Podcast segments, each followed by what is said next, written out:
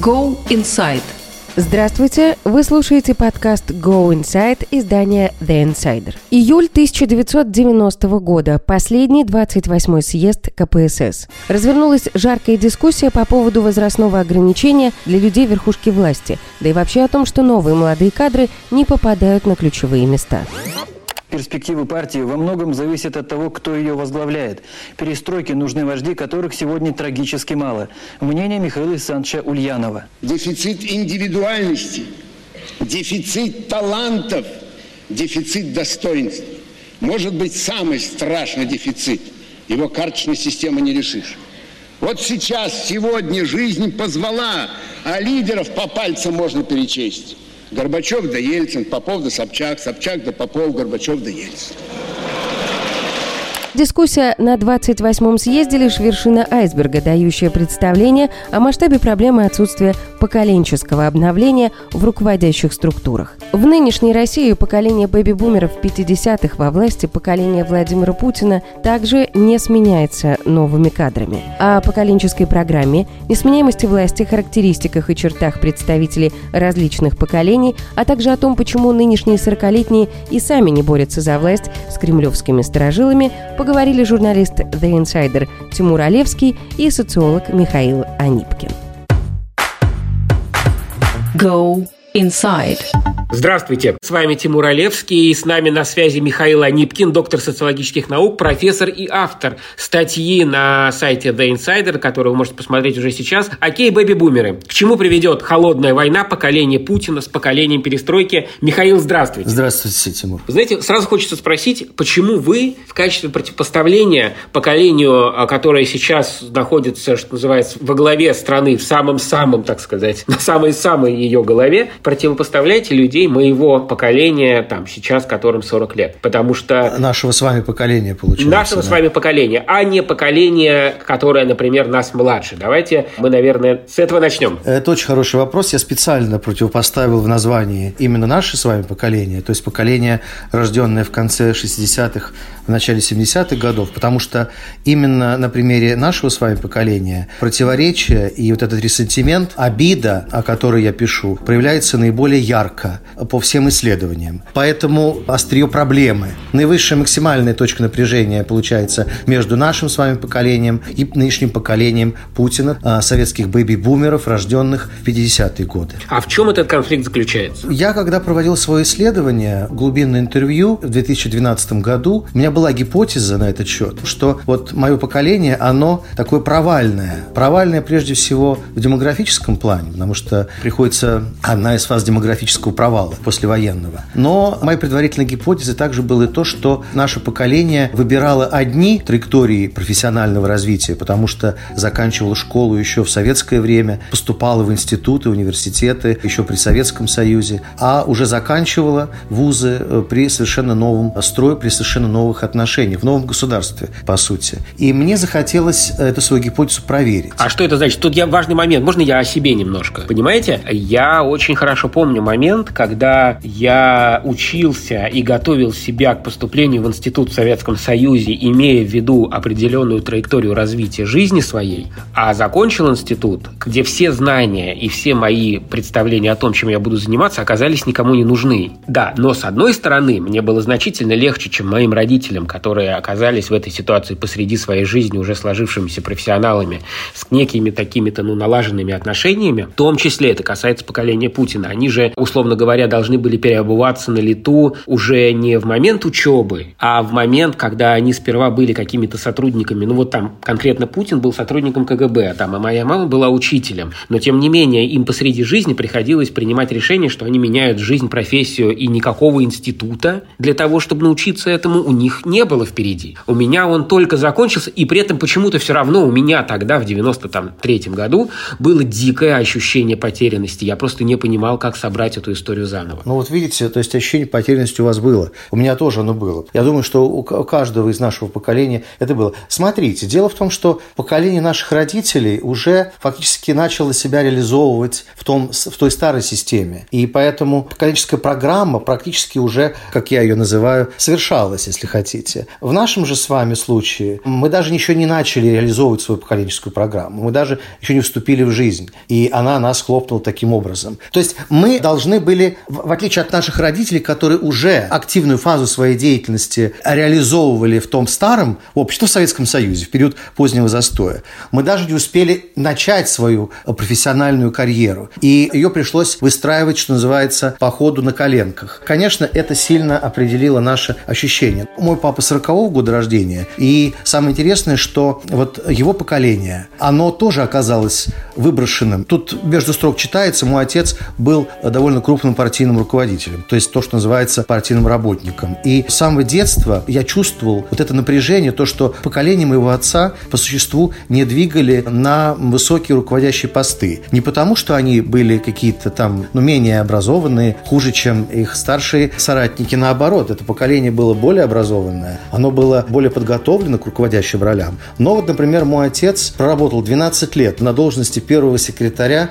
Урюпинского городского комитета партии. Так вот, мы там прожили 12 лет только потому, что не двигались кадры. Мой отец был самым молодым первым секретарем крупного горкома. В 33 года он стал его руководителем. И до 85 года. То есть с 73 по 85 годы. То есть лучшие годы э, своей жизни его продержали 12 лет на абсолютно несменяемом посту. Не потому, что он был хуже других, а потому, что не менялись первые секретари обкомов, а первые секретари обкомов не менялись потому, что не менялись члены политбюро и так далее. Чем все кончилось, мы знаем. И с ужасом обнаружил, что именно тот же самый синдром э, фактически происходит с нашим поколением. Потому что, в отличие от поколения наших родителей, которое хоть как-то смогло начать себя реализовывать в период застоя, мы не смогли, потому что на смену нашим родителям пришло поколение Путина, поколение бэби-бумеров 50-х годов, и оно, соответственно, постепенно заняло все ключевые посты, стали подрастать их дети, которых сейчас это поколение продвигает на все ключевые посты. Почему вы считаете, что наше поколение не выполнило свою поколенческую программу о парадигме тех отношений, которые были в Советском Союзе, но наступили другие отношения? Кто помешал нашему поколению выполнять ее в новой стране? Ну, смотрите, я исхожу из того, что из моего исследования вытекает, что для нашего с вами поколения характерна амбивалентная идентичность, одновременно и советская, и российская идентичность. Это как социологическая характеристика, как антропологическая характеристика. Это именно то, что я ощущаю внутри себя, да. Абсолютно, видите? Во-вторых, это ресентимент, вернее, собственно, это самое первое. В-третьих, это политическая пассивность. Причем из моих информантов, с которыми я общался, практически все называли этот набор в разных, в той или иной форме. Каждый из них проговаривал именно эти концепты, что ли, которые затем я выводил из того, о чем со мной говорили мои информанты. Я исхожу из того, что поколенческая программа реализуется только во власти. Потому что когда, вот не случайно Страус и Хау, собственно, одни из отцы-основателей теории поколений, они даже предложили термин «молчаливое поколение», то есть никак себя не проявляет. Я не согласен с этим термином, я предлагаю более, мне кажется, адекватный, по крайней мере, применительно к России, подход поколений, которое реализует свою поколенческую программу, и поколение, которое не реализует свою поколенческую программу. Потому что тихих поколений не бывает, они все в той или иной степени влияют на развитие общества. То есть нас не пустили в руководящее кресло. Именно поэтому у нас нет административных возможностей менять общество, исходя из нашего мировоззренческого представления о том, как оно должно быть. Мы можем своими статьями, вот тем, что мы с вами беседуем, влиять на это, но кардинально мы все равно ничего не можем сделать. Слава богу, что нас не пустили и не пустили в эти кресла, потому что у нас поколение без характера и с разобранной головой. Это поколение людей, которые одновременно занимаются бизнесом и смотрят место встречи изменить нельзя и с легким паром. Многие из нашего поколения уехали. Возможно, вы правы. Вы знаете, в чем дело? Вот э, исходя, опять же, из тех интервью, которые я провел, мои информанты, несмотря на то, что они проявляли вот это, раскрывали свое, свою апатию по отношению к политике, это правда но подспудно многие из них говорили о том, что они хотели бы реализовывать себя на первых ролях. Наша проблема в том, что мы не готовы сражаться за это. То есть мы не готовы биться за это, понимаете? А это из, из чего из чего случилось? Из чего следует понятно? Как это вышло? Советское воспитание, мы же с вами были воспитаны таким образом, что жди, пока тебя выдвинут, ты работай, делай свое дело хорошо, будь профессионалом, тебя заметят и тебя будут продвигать. То есть мы не готовы Во-первых, нас не учили работать локтями. Это не находится вот э, в, в структуре нашего этоса, если хотите. Есть еще автор, который пишет по теории поколения, но с маркетологической точки зрения,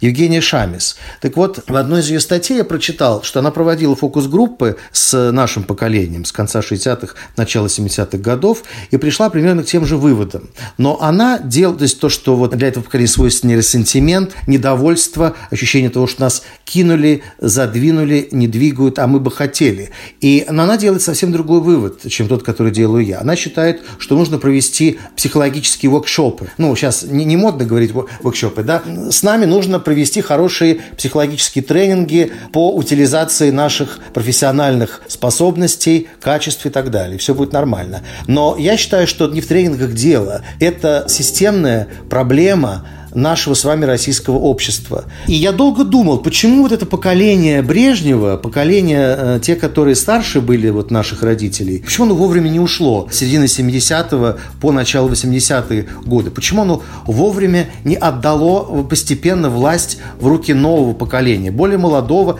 более образованного? Неужели они были такие дураки и так сильно держались за власть? В конце концов, очень быстро пришла эта мысль простая. А просто других паттернов, других образцов поведения – в России, ну, в Советском Союзе не было никогда. То есть поколения никогда не уходили от власти сами.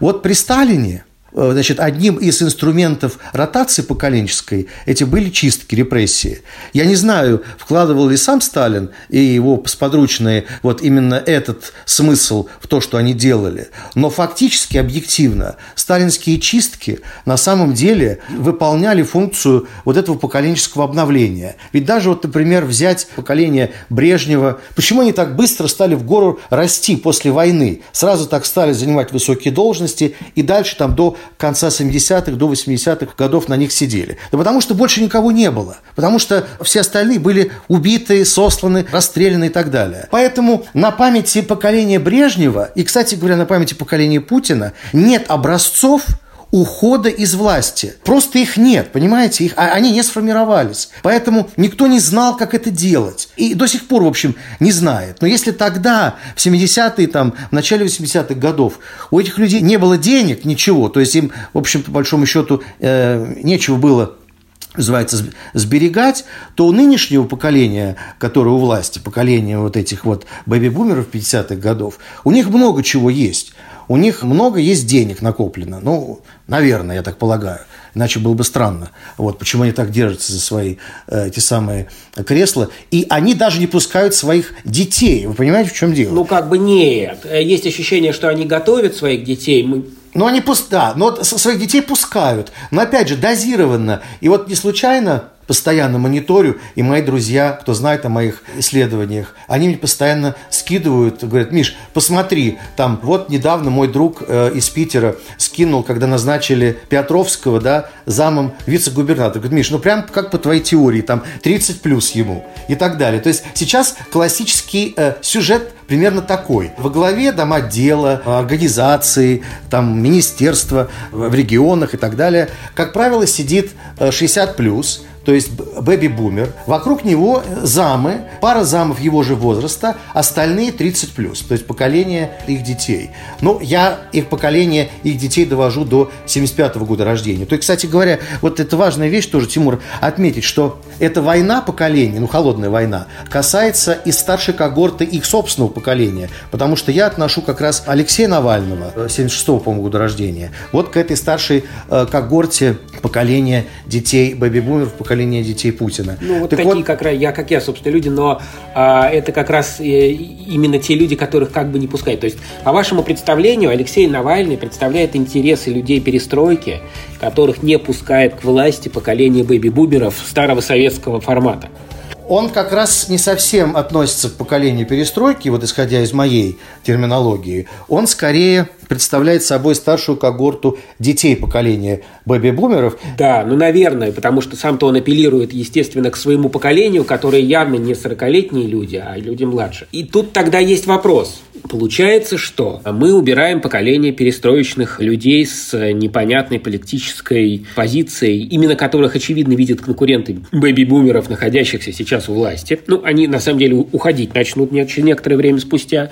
просто естественным путем. Но Выходит, что их оппозиция должно быть покорение Ельцина, но именно поколение Ельцина, поколение 90-х, становится кадровым резервом. Ну, люди, которые родились в 86-м, это все поколение, 90... да, но это все поколение детей бэби-бумеров 50-х. То есть это вторая волна бэби-бума. Я бы их не разделял. Это все одно поколение, просто разные когорты его. А, подождите, подождите. То есть я правильно понимаю, что бэби-бумеров вы вообще соединяете вместе? Бэби-бумеры послевоенные и бэби-бумеры после перестроечные, это, условно говоря, и те, ну, в смысле, не поздние, а поздние перестроечные. Это в вашем представлении одни и те же бэби-бумеры? Нет, это разные бэби-бумеры, но они, они оба... Но они захватили власть они оба бэби-бумеры. Значит, захватили власть бэби-бумеры 50-х, которые передают ее постепенно бэби-бумерам своим детям, поколению, условно говоря, 80-х. Но ведь они должны быть немного другими, нет? Или они похожи? Ну, понимаете, в чем дело? Они могут отличаться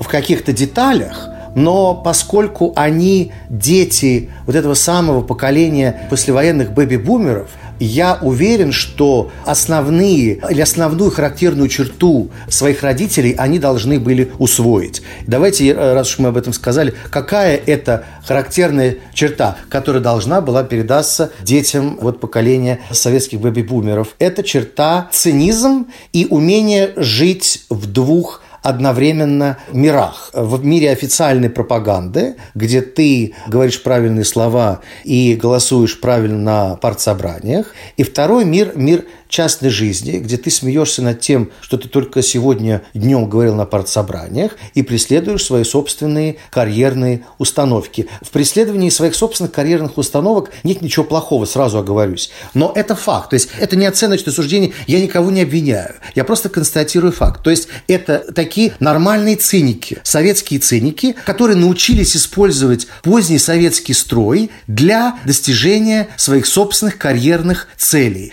И вот это качество основное они обязательно передали своим детям. Научили двоемыслию. Безусловно. То есть для того, чтобы в перспективе продвинуться и реализовать свои э, индивидуальные карьерные установки, они готовы сейчас поступиться какими-то или не артикулировать какие-то свои принципиальные идеи в лицо начальству, промолчать, где-то не сказать, где-то все, поддержать, чтобы потом стать тем, кем они хотят стать. То есть, да, двоемыслие. Ну, в английском языке есть хорошее слово opportunist, то есть э, человек, который достигает своей цели, где-то двигая на задний план свои принципиальные установки, вот так скажем. И в этом нет, может быть, ничего плохого. Цинизм и двоемыслие вот этого поколения, я уверен, что оно свойственно вот всем представителям этого поколения в той или иной степени. Эти люди должны были эту свою черту унаследовать у своих, а, от своих родителей. Цинизм и такое вот, ну, подмигивание. Мы сделаем так, но у нас есть свой план, план, и мы его реализуем,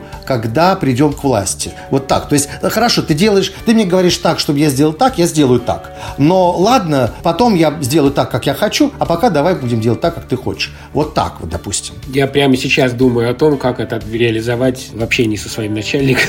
начальником. Не сговариваясь, вы мне говорите, вы описываете ход моих мыслей. Ну окей, договорились. Но тут получается любопытная штука. Второе поколение бэби-бумеров, которое унаследовало традиции и понимание того, как нужно строить свою карьеру от поколения людей, управляющих Россией сейчас, выросло как бы в свободной стране. И поразительным образом следом за ними идет поколение людей застоя, людей, которые сформировались при Путине. Получается, что эти люди, люди бэби-бумеры второго поколения, которые на самом деле видели, как инициатива приносит результат тех людей застоя, которые должны, по идее, сменить их у власти и которые требуют власти, как ни странно, на улицах сейчас, должны были бы вообще затоптать. Но не затаптывают, а, кажется, даже немножко прогибаются. Или я не понимаю. То есть вы имеете в виду, что, давайте так, 20-летние, э, вы сейчас говорили да, о 20-летних. 20 давайте людей застоя, потому что, ну, мы их как, давайте их называть условного застоя, путинского, условного путинского Давайте, времени. да, да, да, я согласен. То есть э, рожденные где-то с середины 90-х по началу 2000-х годов, да? Да. Ну, это поколение моих детей. Поколение детей, поколение перестройки. Вот тоже интересный момент. Да, да, да, все правильно. Для старшей группы, которым сейчас от 20 до 25 лет, условно говоря, им должен, по моим ощущениям, ощущениям передастся вот этот э, наш ресентимент, э, которым я пишу, и поэтому они выходят. Но у них, в отличие от нашего поколения, от моего поколения, у них вот нет этой политической пассивности, они готовы манифестировать и выходить на улицы. И ну, все связано еще с тем, что они молодые. Мы-то уже, э, как правильно пишут, обросли там кредитами, ну, вообще нам под 50. А наши дети, поколение наших детей, оно в силу своего возраста, в силу биологических особенностей, они более радикальны. Ведь мы же тоже были в их возрасте радикальны, и кто-то из, из нас выходил на всякие митинги протестные. У них примерно то же самое мышление политическое, ощущение брошенности. Но если мы не готовы выходить, то они как раз готовы выходить. Но ведь самое интересное, что смотрите, какой э, снежный ком накапливается. Значит, наши дети, глядя на нас, на, пока, на наше поколение, на мое поколение, что мы считаем себя кинутыми, да, что через нас перешагнули, они тоже испытывают вот это ощущение заброшенности, невостребованности. Но ведь, с другой стороны, и старшая когорта вашего поколения тоже только-только приходит, грубо говоря, на эти ключевые позиции, на которых сидит поколение Путина. То есть возникает напряжение в трех поколениях или в трех поколенческих когортах. Но интересно... А, вот тут вот вопрос про, про напряжение очень интересно. Только одну вещь хочу обратить внимание, просто поставить такую реперную точку. Получается, что поколение перестройки и поколение детей перестройки хорошо ходят на улице, а управлять страной все равно будет поколение бумеров и поколение детей. Правильно, да, вы правы. Скорее всего, так вот и, и будет. все. И те люди, которые ходят на улице в стратах, и те люди, которые управляют, это разные люди, они не пересекутся или почти не пересекутся. Думаю, вы правы. Поколению наших детей придется искать э, свои собственные сферы приложения своих э, профессиональных навыков. Они будут создавать новые бизнесы, новую экономику. А ваше поколение, вы, то есть и ваши дети, они будут руководить всем этим делом. Вот так, если упростить, но поколенческая программа вытекает из тех запросов времени, которые стоят перед обществом. У военного поколения, ну, поколения Брежнева, была понятна. И они ее реализовали. Во-первых, защитить страну, и, во-вторых, ее отстроить. Они прекрасно с этим справились. Поколение, допустим, моего отца, поколенческая программа, заключалась бы в том, если бы они пришли к власти, чтобы, а, реформировать партию и осовременить, отойти от идеологического клише вот этого прокрустого ложа традиционного марксизма-ленинизма и таким образом проложить мост к реформированию экономики, допустить элементы частного, э, ну, частной экономики хотя бы в э, сферу услуг прорывно, так сказать, в то время. Но потом ударили по рукам вот эти самые поборники жесткой линии идеологической в лице Михаила Андреевича Суслова и компании. Они значит, сказали, что это нарушает идеологические установки классического ленинизма, и мы не можем себе этого позволить. И все это было закопано. Какова была бы э, поколенческая программа моего поколения? Сейчас уже трудно сказать или еще трудно сказать. Слишком мало времени прошло. Вот мы должны еще посмотреть лет через 15-20. Спасибо большое, это я все понял. Я хочу напоследок одну важную вещь проговорить. Давайте еще раз назовем в цифрах от до, как вы делите поколение на поколение, чтобы каждый мог на себя примерить. Итак, поколение бэби-бумеров, которые сейчас управляют страной. От и до. 49 -го года и все 50-е годы. Ну, может быть, хвостиком отчасти самое-самое начало 60-х. Но с начала 60-х годов э, потом начинается постепенно идти демографический провал. И нижняя точка демографического провала где-то на 67 65 годы рождения как раз и выпадает. Именно тогда, поэтому в начале 80 где-то в 83-82 году начали брать в армию со студенческой скамьи именно эти годы рождения, потому что они как раз знаменовали собой демографический провал. Те, кто родился в 60-е, условно, 61 по 68 я их называю условно поколение приватизации. Они как раз вышли из университетов, и вот началась приватизация. Многие наши олигархи, Прохоров 61 года рождения, насколько я помню, самый молодой э, Дерипаска, он 67-го или 68-го, если мне память не изменяет. Поколение перестройки, условно, это 1969-1973 годов рождения. Поколение второй волны бэби-бума 75-го, с середины 70-х, все 80-е э, годы. Ну, а дальше все по классике. Поколение миллениалов середины 90-х, начало 2000-х годов, ну и поколение Z, там, 2001 плюс. И теперь последнее, что хочется спросить. Вот это поколение бэби-бумеров, которое придет на смену бэби-бумерам, что-нибудь принципиально поменяется или на самом деле вот... Э... Поменяется принципиально. То есть, смотрите, поколенческая программа, поколение моего, оно отличается от поколенческой программы поколения тех, кто сейчас управляет страной или нет? Сейчас те, кто управляет страной, у них вообще, по-моему, нет. Объективно она какая-то программа реализуется, но она абсолютно извращенная, потому что у них нет образа будущего. Весь их образ будущего в прошлом – это э, войны с, с историографическими концепциями прошлого. это, конечно, какая-то катастрофа. По существу проекта будущего у них нет. Какую-то программу они выполняют, они просто тянут страну в средневековье, если называть вещи своими именами. Поколенческая программа вашего поколения будет заключаться в том, чтобы перевести страну опять в русло поступательного развития и сформулировать образ будущего. То есть я думаю, что ваше поколение, я просто уверен в этом, отойдет от этих самых так называемых скреп и духовных ценностей, возможно, скопом даже их и отменит, ваше поколение будет выстраивать технологическую страну. А всю эту ерунду со скрепами, это все будет оставлено в прошлом за скобками, как хотите это называйте. И у меня очень большие позитивные надежды. Весь этот идиотизм и мракобесие будет абсолютно точно вытащен